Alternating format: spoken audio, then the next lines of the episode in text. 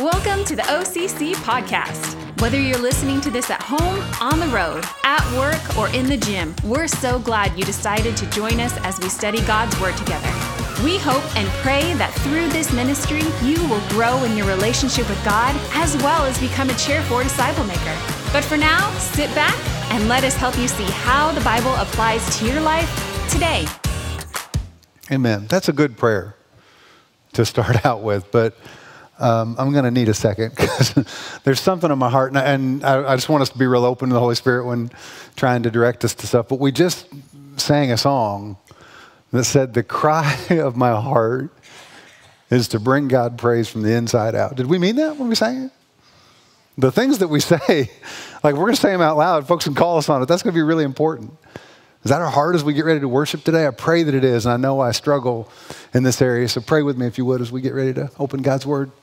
Father, this is a challenge from your Word today to join you where you've placed us, and in maybe areas that are not comfortable for us, using gifts that you've given us that spill out from the inside out. Is that what we desire, God?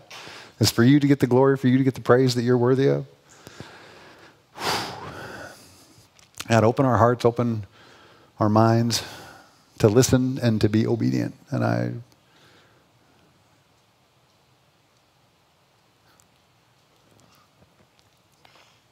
pray that you start with me.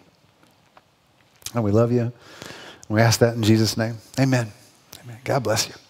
Hey, if you have your Bible, we're going to use that today, but we're not walking like we typically do, chapter by chapter, verse by verse, through a book of the Bible. We finished up Luke last week, which was super exciting. And next week, I'm pretty pumped about this. We're going to take just six weeks and walk real quickly through the Old Testament book of Ruth, which is a really, really neat love story within a much bigger picture love story about God coming to redeem us through his son. So, super excited about that. But today, we're going to take a little break and we're going to talk about serving in the church talk about using the gifts that God gives us to serve in His church. And I feel like that's something we kind of been hammering on really ever since I came back from my sabbatical. And some of that was just the timing, like the week I came back was our connection fair. We're trying to help everybody figure out where to get plugged in. And then the context, the last several messages in Luke were about that. We talked about the day of Pentecost, which is where the Holy Spirit comes and now indwells Christ followers. And, so that was super important. That's where we get our spiritual gifts, is there. And, and the notion now for us is that once we get those gifts, we're supposed to serve, right? Holy Spirit comes and indwells us on this wild ride called life so we can serve. Paul explains this real clearly, Ephesians chapter 4, verse 12. He says, Through the Holy Spirit, why do we get these spiritual gifts? For the equipping of the saints, that's us, that's Christ followers, for the work of service, why? To the building up of the body of Christ. Now, I can summarize this pretty honestly, pretty easily, and, and you know, it's not that hard to hear. I think we understand all the ideas. God gives us these gifts so that we can serve in our homes, in our churches, in the world. And He does it so we build up the body. So if we're going out doing things that are not building up the body, if we're doing things that are not bringing glory to God, then we're not doing it right, okay? we're not using our gifts correctly. Ephesians 4:12 in the NASB, which is what I most typically read, says these gifts are for service. If you read ESV, says these gifts are for ministry. But that's the, the big picture, right? Now I could make this sermon super short and a lot of you are like, yay! Probably still serving breakfast at Hazel. This would be great. We're getting out early. It's fantastic. We'll go to the fair. No, but, but the, here's the idea, right? God wants us to serve. God's all about it. He sent his son to model it. We were given gifts to accomplish it. We'll be blessed when we do it. Amen. I'm getting the waffles, right? Let's get out of here, right? Now, here's the problem because we can't do this. I think we need to dig deeper into service and to giftedness. And it's because I would imagine every person listening to my voice, whether you're here in the room or whether you're watching online, you've heard that sermon before. If I would ask, I'm not going to do it. If I would say, hey, give me a show of hands, how many of you as Christ followers think it's a good idea to serve? You'd be like, ooh, pick me, pick me, right? The answer is Jesus. I mean, the answer is yes, yes, I'm supposed to serve, right? We know this one. The truth is, we do know it, but some of us are not doing it. So, what does that mean? I'm super blessed. Christina and I have four kids. They have been one of the greatest blessings in this life. But, but as they have grown up, you parents can identify with me. There are things that we have told them to do like a million and seven times, and they don't do it, right? We'll tell them, and they say, I know, I know, and then they don't do it. Well, that to me means they don't know, right? And my kids are getting older. They're, they're getting a little better in some of these areas, but there's still room for improvement. I'm going to show you that here in a second. But, but today, if we confront them about things they should be doing, it's almost even a little more important because a lot of them, I mean, Trace is the only one who's still in high school. All the others, they're getting ready to go become contributing members of society. They should do th- some things better than they do. And my wife has gotten really fed up with kind of harping on them, so she's taken to making signs. She posts signs in strategic locations around our house. With her permission, I'm going to share some of these signs. Here's the one that hangs above our sink. No lie, this is our, our sink. Please. Please wash off dishes and place it. And you know that sign's been there for a while. It's got water splashed all over. It's all curled up, right? That's the sign that actually, the one on the trash can is my favorite. Let's show that one. Please when trash is full, please take out, put a new bag in, please. She, I love that she puts the please in twice. She really wants them to get this one, right? There are other signs around the house, you get it. The, the signs are helping, I'm going to say that. But we needed the signs because we'd say things like, well, one of the ones that drives us crazy hey, when you're the last one in at night, close the garage door. Like, that doesn't seem that hard. I don't want all my stuff disappearing out of the garage. And, and we'll tell them that, and like, yeah, I know, I know, I get it. And I'll wake up in the morning and take the dogs out, and there's the garage door wide open. and all my tools are gone. No, I haven't been robbed yet, praise the Lord. But, but I get that, right? Why do they do it? Are they bad kids? Are they mean? Are they nefarious? Do they want to see if they can make that vein in the middle of my forehead explode? I've never seen anybody have an aneurysm. This be so, no, they're, they're not nefarious kids, right? They're just not obedient all the time. Now, in the midst of, of the sign making, or actually me just taking pictures of the sign my wife made, I was kind of convicted. I'm not obedient all the time either. I don't always do the things that I'm supposed to do. And I've stood up in front of you here on this, not this stage, but uh, in a stage like this one that used to be here. There's video evidence of me standing up here talking about how important it is to be obedient. If you remember, we took the, a self evaluation just a couple weeks ago, and that was two of the questions Am I thirsty for God? Am I obedient? This is the stuff we're supposed to be doing. I don't do it all that well sometimes. So I just want you to understand as I preach this challenge today that comes from God's Word, this isn't for me, this is for me. I'm just sharing it with you because you happen to be in the room. This is what the Apostle Paul tells the church in Corinth, 1 Corinthians 11 1. Be imitators of me, just as I also am of Christ. Well, what is Paul imitating? What is he asking us to imitate? Here's a big part of it Jesus covers in Mark chapter 10. For even the Son of Man did not come to be served. Why did he come? But to serve, to give his life as a ransom for many. Jesus came to serve and to give his life away. And then Paul set out and said, Hey, that's the model. I'm going to follow that. And now we're supposed to imitate Paul as he imitates Jesus. See, that's not so hard to understand. I can read all the words. You know what it's hard to do? Do it. it's hard to live that life. So I don't think I can get by preaching the mini sermon about serving and then we'll all rush out to breakfast, right? I think we need to spend some time talking about how we can do this. How we can actually engage in using God's gifts to serve in a way where He's going to get the glory. And we're going to join Him in this big picture purpose and mission and vision we have. We're going to relationally connect and make disciples who make disciples serve in a way where God knows that we're showing we try to love others and serve others. We're obedient. Now, I, I, do want to real quickly say this, and I had so many people come up after the first service. I am so stinking blessed. God has placed me in a church where many, many of you really get this. Many people in this church totally embrace this serving theology. So OCC is a blessed church. But, but still, the bigger picture for me is what if we all did it?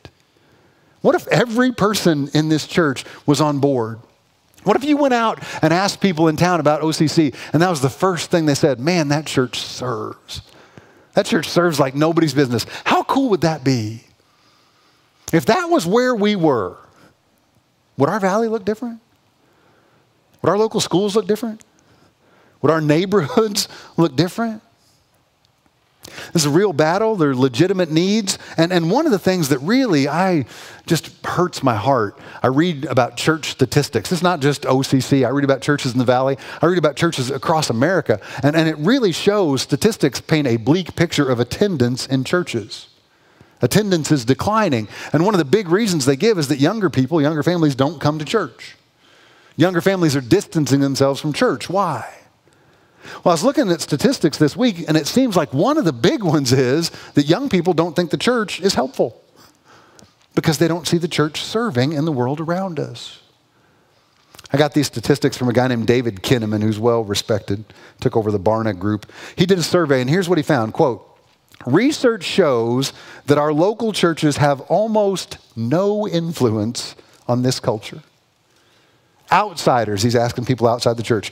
Outsiders' perceptions of Christianity reflect a church that is infatuated with itself. Kinnaman further states this In society at large, the perception of evangelical Christianity is disproportionately negative. The ratio is 16 to 1. Yeah, 16 people outside the church, 16 people will say bad things before you find one person says a positive thing. How did we get there? How did this happen? The other pastors are standing up on stages just like this saying, We need to love God. We need to love others. We need to love our neighbors as ourselves. And people from outside the church look at us overwhelmingly negative. Why is that? Is it because we're not serving? Is it because we're not reaching the world with the things that we're talking about? Our actions don't match our words? If we want the church to grow, I was doing some research on the early church. Back in the second and third centuries, Christianity spread like wildfire. We talked about this after Christ ascended and he gave his apostles that mission. They were going to go out and share the message of repentance with the world. But I mean, that started with a handful of guys, right? And they went out, and by the second and third century, 56% of the known world, the Greco Roman world, 56% was committed to Christianity. Now, smart people like me will go, well, let's just copy that strategy. Whatever they were doing, let's go do that. I don't think we want to do that. Do you know what their church growth strategy was? It was the plague. You guys who study history remember this, right? This is what it was. In 165 AD, there was a massive plague, killed about 25% of people in the cities. That contagious. Just to help you get numbers in your head, there's roughly 60,000 people in the Lewiston, Clarkston, metropolitan statistical area. It's Lewis and Clark, Asotin. 60,000 people. What if all of a sudden 15,000 of them just died? That's what this was, right? That happened in 165 AD. And then another 100 years later, there was another plague. If you're not squeamish like me and, and you want to read the history, you can study this. It, it's horrible, it's gruesome. I read accounts this week. Mothers and fathers would take their kids and throw them out in the street when they'd get the plague so they wouldn't get infected themselves. It's not a, a fun read. Rodney Stark wrote a book called The Rise of Christianity, and he's writing about this time period. And he writes there was a famous doctor in one of the cities named Galen. And when the plague broke out in the city, Dr. Galen left, moved out of town, didn't jump in and serve using the training he had as a doctor. He left. Stark quotes a Christ follower of that time named Dionysius, and he said this Most of our brother Christians showed unbounded love and loyalty, never sparing themselves and thinking only of one another. Heedless of danger, they served. They took care of the sick, ministering to them in Christ, and with them departed this life happy. Time out, Pastor James. Departed this life? Stark continues, for they were infected by the others with the plague, drawing on themselves the sicknesses of their neighbors and cheerfully accepting their pains. They lost their lives serving in this manner. Many of the Christians took their neighbor's death on themselves by nursing their neighbors back to health and in the process died in their place. Well, that's a nice story, Pastor James. That's great. All the Christians dying from the plague. What, what's the happy ending? We have to look big picture here. I don't think if we look at these circumstances, there's a happy ending. I'll tell you what there is there's a kingdom of God ending. Because by 350 AD, less than a couple hundred years later, 56% of the world were committed Christ followers. They saw something so incredible. This movement that started with just a few people sharing the gospel, now they see these people willing to die to serve others. And man, did that attract people to what they were following. They saw love in action. They saw Christ followers serve in radical ways. And I'm going to tell you this that is a good church growth strategy. Selfless sacrifice, that's attractive. So, how do we do it? Practically, from an application standpoint, where are we going to look to jump out and do this radical service? Well, I think the call to God is so comprehensive that it, the call to his service is as well. So here's the answer we got to do this everywhere. We have to do this in our homes, we have to do this in the local church, and then we got to do it outside the church as well. We need to figure out ways to engage and serve in those areas as servant leaders. That's what God is calling us to. He wants Christ followers to be servant leaders. Now, that title is tricky because many of us, I, I, won't put this on you either, this is me, many of us like the title leader more than we like servant. they like it in the movies too. Whenever the aliens come and they land and the little green men come out, what do they say? Take me to your leader, right? They never say, hey, where are all the servants at? No, they, they want to go to the guy on top, right? And we like to be the guy on top. we probably noticed this in the Bible. Jesus didn't care so much for the guy on top. Jesus was often pretty confrontational. And so his plan for developing leaders was radical. He wanted servant leaders. He wanted leaders who would imitate him, and he's a servant leader. So if we like the t- title leader more than servant, we could be in trouble. Let me share with you this example. You probably heard this story. There are two young brothers. They grew up working for their dad in the family business. They were going to one day take over the family business. They were so excited. Dad had started this real profitable enterprise, and from as early as he could remember, he brought his two sons along with him, and they worked with him, Johnny and Jim. And, and it was hard work, it was manual labor. So these kids knew growing up, growing up what that was like. They'd like work all day, and then they'd go home and just literally fall into bed exhausted. But they loved the work, and they started to like being in charge, right? Because next to their dad, it was them. Everybody looked up to them. Everybody knew who was going to assume all the responsibility. Now, Johnny and Jim, they had really bad anger management issues. These guys had short fuses. They became kind of infamous for their thundering tempers. But they were hard workers, and their dad came to rely on them to maintain and develop the business. They were all in. Then one day, a new guy rolls through town. This young guy, he's starting an organization, and he handpicked these two brothers to join him. This new organization with 10 other guys. There were 12 guys. They were very diverse, but an elite group. And they answered the call. Johnny and Jim left the father's business, right? But they started having issues right away with their new boss because he was a lot different than they were. he was very patient. They were very anxious, right? He had great compassion for people. Johnny and Jim didn't. They wanted to use people, right? But probably their biggest issue was in their position on the team. They loved that in the family business they'd been number two. Right? They were just under the top. Here in this new business, they were just two out of 12 guys. There, there was no real hierarchy, there's no formal pecking order.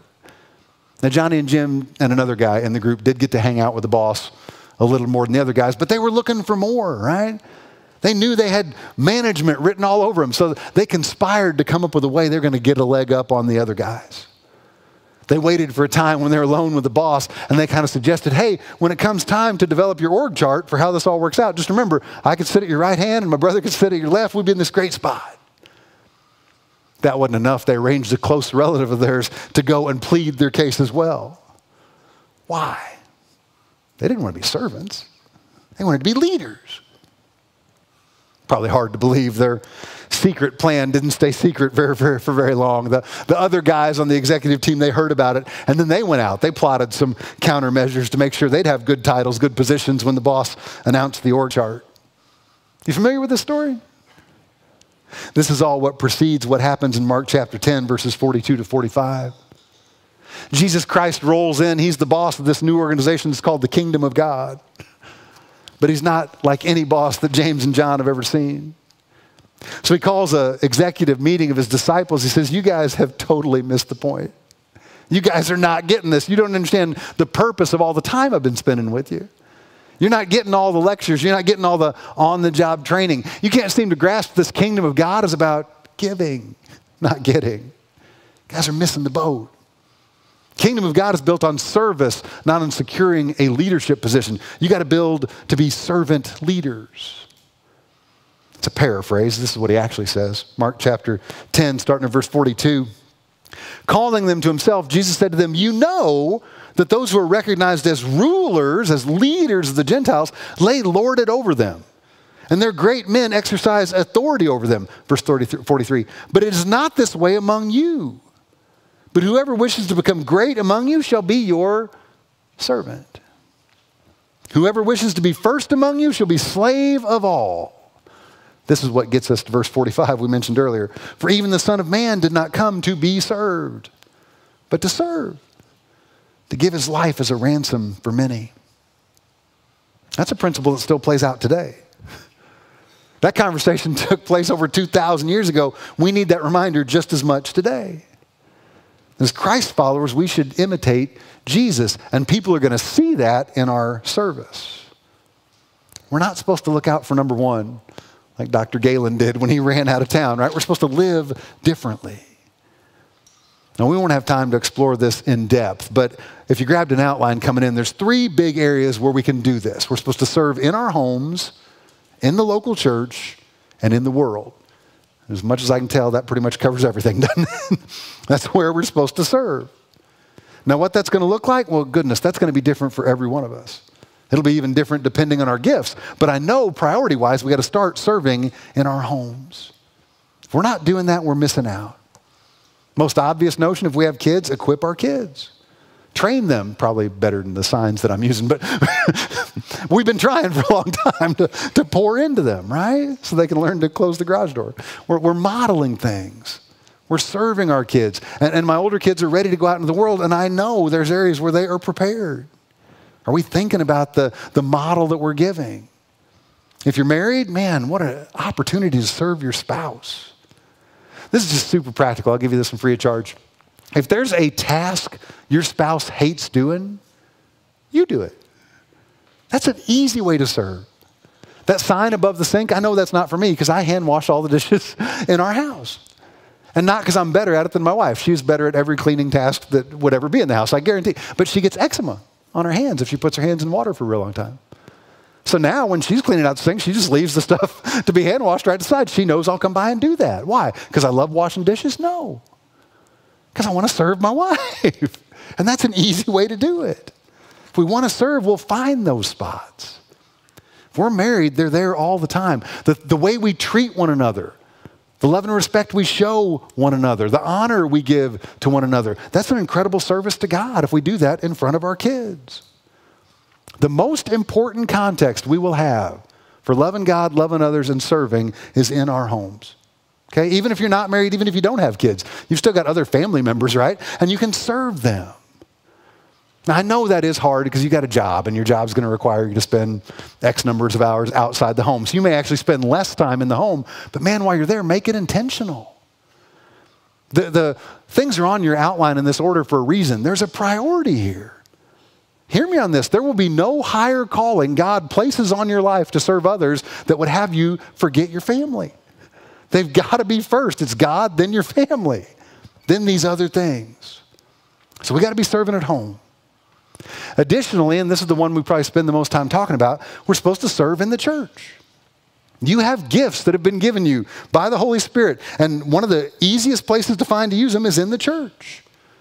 Bringing God glory, building up the body. But God gives us those gifts so we can use them. He doesn't give us the gifts so we'll sit on them, right? And hoard them. That doesn't make sense. If you're interested in finding out about your spiritual gift, we're doing something we've really never done in the seven plus years I've been at the church. But out at the info counter, we've got copies of a spiritual assessment inventory. If you've ever taken one of those or not. We've got a link to that on the website as well. But you can get that and you can take that assessment and try to discern what kind of gifts has God has given you. Now, if you're discerning, I do think the assessments can be good. I just want to offer this caveat. If you take that assessment, make sure when you get done and you get a list, hey, here's some gifts I have, schedule a meeting with someone on staff here. Probably would make sense the pastor who's got oversight over the area where you find out you're gifted. Circle them in, okay? It's going to be real helpful to recognize the gift that God has given, but I've read the Bible and I don't see anything in there about taking a test to find it out, right? I'm not saying it's a bad idea, but I don't know if it's the very best idea. Assessments are a little tricky because they're subjective. We've probably all taken a personality assessment at some point in time and we know what we want it to say, so we fill out the answers that way, right? We can do that. I know that. But, but here's the deal we're just responding to questions, we're tabulating answers. It gives us a number, and I'm not against the assessments. I've taken some that were really helpful. I'm going to be 100% honest. I had no idea that I would be doing this. Like, I never thought this was the thing. I used to own a sporting goods store. God can use me, He can use anybody, I'm telling you right now. But, but I took a spiritual gifts test when I was on Young Life staff, and teaching and preaching came out as my number one gift. And it surprised me, blew my mind, right? I was trying to be fairly objective. So, so there's a value in them. But here's what I want to say the Bible teaches us that the Holy Spirit gives us the gifts, and He does that according to God's will because he knows how he wants us to serve. And so if we know that, I honestly think he's more invested in us finding out the answers than we are. he wants us to use them. So tests are tricky. There's different opinions on the whole topic. There's not even a single exhaustive list of all the gifts given in Scripture. There's lots of disagreement about how to use them. So that's why I'm saying talk with a pastor. Let's have those conversations. But I think it's worthwhile to figure out what your gift is. And I think the very best way is to pray. Pray and ask God, will you show me? Will you give me the opportunities to use my gift? And there are tons of things in your home, there are tons of things here in the body. There's tons of things in the world, and virtually everything that we do, opportunities we offer to relationally connect, you can do them here on a trial basis in the church, okay? Even the areas where you need a background check to go serve, you could just drop by and check things out and try. Talk with the pastors and staff uh, uh, that are in charge of those certain things and say, hey, is this an area where you could see God using me? Give it a shot. And if you have peace about that, if you get confirmation from others, that could be your gift for sure. That's a great, great thing. But if you want to take the assessment, please do talk with somebody. Uh, the, the whole idea is you're using it to discover what your gift is. And once you know what your gift is, we're supposed to use it. We're not supposed to sit on them read a book one time and I loved it. It was called Redeeming the Routines. The author was a guy named Robert Banks. And he says, In the church, when we use our gifts, it should look like when you go to a little kid's birthday party. Have you ever done that? Some of you with young kids. I used to love this, man, because my wife would plan all the parties and I'd sit back and watch the chaos and like occasionally hold the pinata real far away. you know? Those things are so much fun. Like little five year olds at a party. And, and like at the end, when they're going to open presents, because everybody brought a present, right? after you peel them off the wall after they're sugar high. If you've never seen this, I guarantee this happens at every party. They all gather around the kid who's going to open presents, and they're sitting there and they are glued to it. They absolutely love it. Why? Do you know why they sit there like that? It's not because they're you know just jealous of the kid's haul of Christmas present or birthday presents. They're there waiting for the kid to open the gift that they brought. They want to see that kid tear open the gift that they brought. Banks says that's what the church should look like. Only it's even better because the gifts aren't just for one person, the gifts are for everybody. We bring a gift and we're supposed to open it and everybody gets to use it. It's the most beautiful picture. I can't get it out of my head. I absolutely love that. God gives us the gifts to use. Are we using them? I do feel like I've been kind of hammering on this because of the timing, as I said, coming back to the connection fair and our ministry kickoff. But I, I want to tell you, over the last month or so that I've been back, I'm seeing this happen. It is so incredible. I was out at Gathering Grounds the other day. That's our, our, coffee ministry out there. And they were training eight new volunteers who had signed up to help. It was phenomenal. We've got a sweet young intern back in the uh, sound booth area. Don't turn around and look because people who serve back there want to be they don't want people looking at them. but, but that's a great way to serve. When we've had people, brand new people, join the greeting team. There's incredible things that I'm seeing. That's fantastic, but we still have needs in this body. Talked about wanting to be relevant to young people and, and have young families be part of the church. And right now, we're having trouble offering childcare at all three of our services because we don't have enough servant leaders. It breaks my heart hear me on this. There's needs, and you might be the one that God is calling to fill that need. Amen? We should be serving out of our giftedness in our home. We should be serving in the church. And number three, we should be serving in the world. Now, again, this, this is too big for us to fully explore today, but we need to ask. Again, if we're connected to our purpose and our mission and our vision, we're saying we want to be relationally connected so we can make disciples and make disciples so we can join God as He transforms the world. That's how we join in. Well, how are we going to see that happen if we're never going to get outside of our home? We're never going to get outside of the church, right? We got to join God in this. I read a book a long time ago. It's called There's a Hole in the Gospel. I don't 100% agree with everything in the book, but there were some really challenging things. It was written by a guy named Richard Stearns.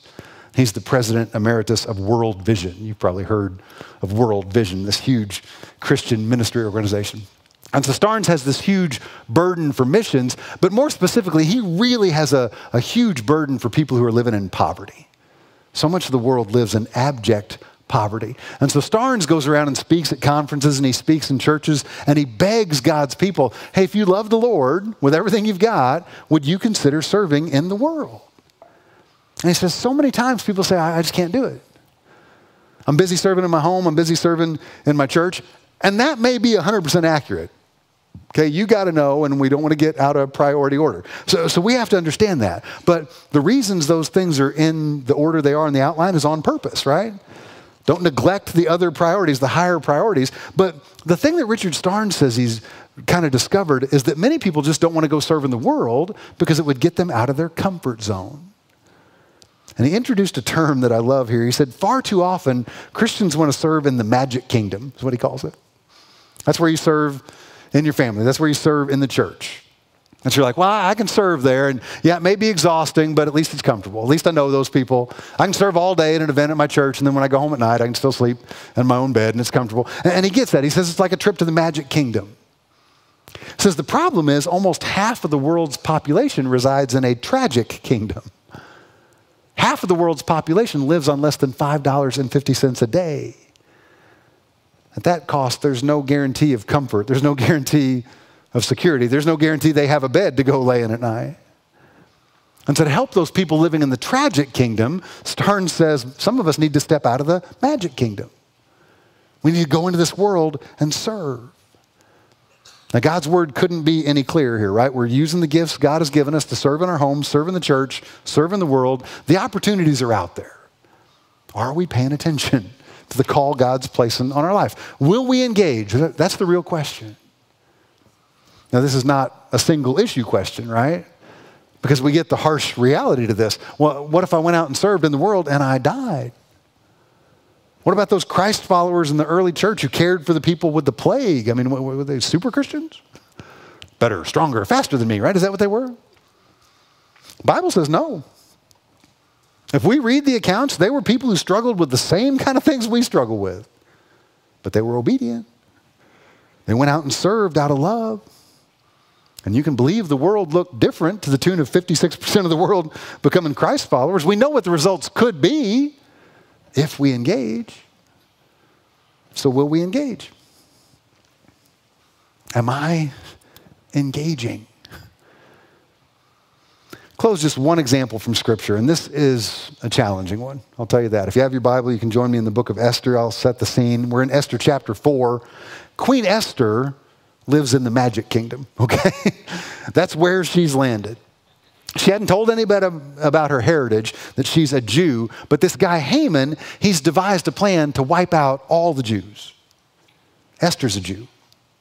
And Esther's relative, Mordecai, gets word to Esther hey, the people out here in the tragic kingdom, they need your help. So Mordecai asks her, Would you go to the king? when you plead for the Jews? Here's what Esther says, chapter 4, verse 11. All the king's servants and the people of the king's provinces know that for any man or woman who comes to the king, to the inner court, who is not summoned, he has but one law that he be put to death. Unless the king holds out to him the golden scepter so that he may live. And oh, just by the way, I have not been summoned to come to the king for these 30 days. What's Esther saying? Yeah, Mordecai, that's a problem, right? That's a real issue. I feel sorry for all those Jewish people, but I'm here in the magic kingdom, right?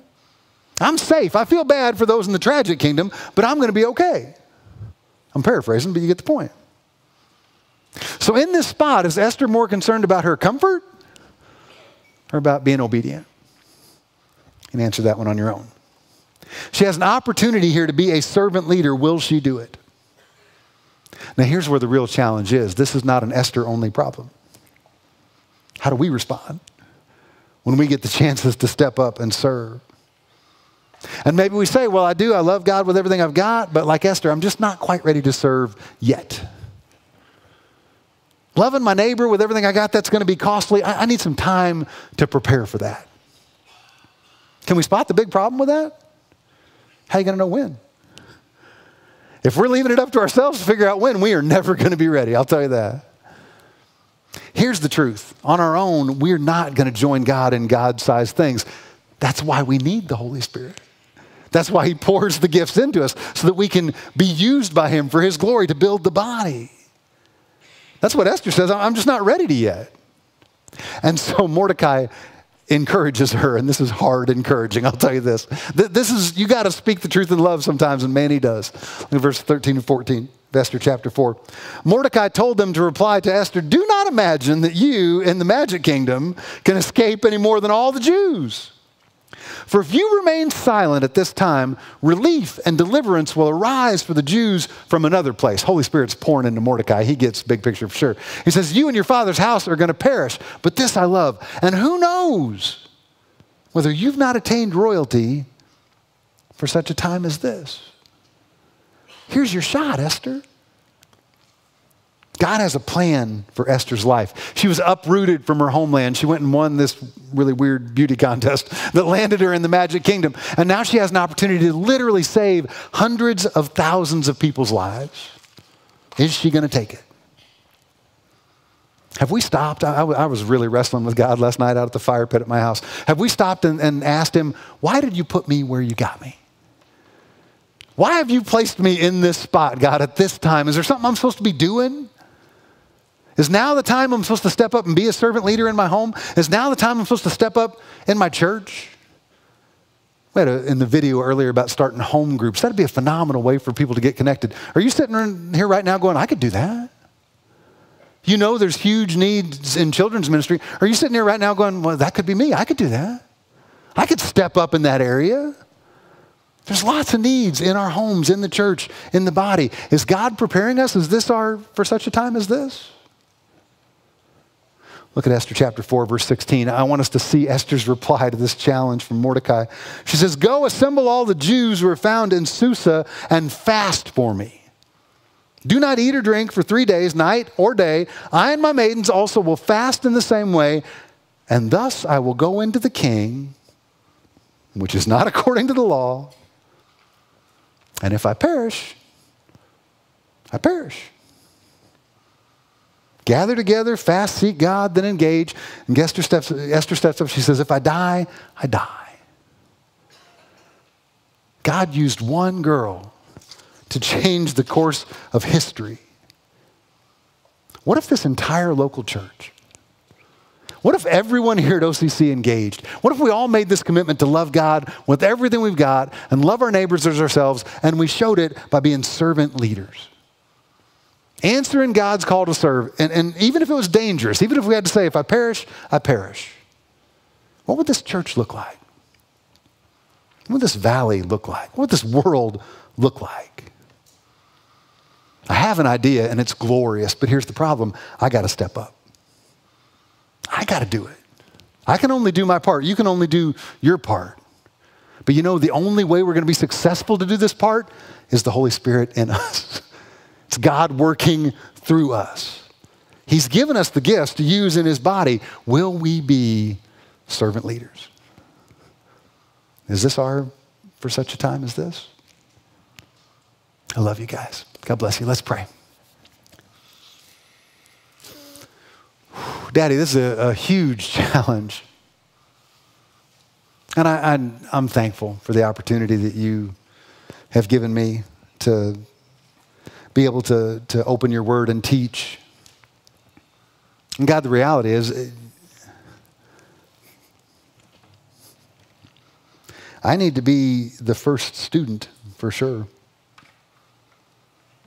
Paul said to imitate him as he followed Christ. If I'm going to stand and teach out of your word, I've, I've got to imitate you.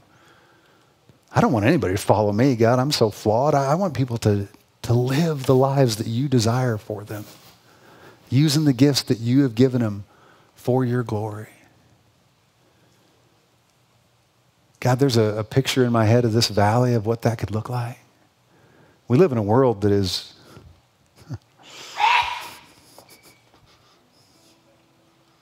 we live in a world that's broken. God. Help us to engage. Help us to respond like Esther. So there's, there's no guarantee of my safety, but I'm going to wade into this thing that you've gifted me to do, God, for your glory. Because, as Paul said, for me to live as Christ, to die is gain. Will we join you on this mission? Accomplish your vision. God, I, there are so many people in this church. I'm in awe of them. I can't have idols biblically, but, but I, I just am in awe of the way I see people using their gifts to serve. God, help us to every one of us to engage in that way. In our homes, in this local church, in the world, for your glory. God, we love you and we praise you. And we ask that in Jesus' name. Amen. Thanks so much for listening. If you would like to give to our ministry, please check out our website at lewistonocc.org. And don't forget to like, follow, and subscribe to this podcast, as well as our YouTube channel. You can also follow us on Facebook and Instagram so you're always up to date with what's going on here at Orchards Community Church. Take care and God bless.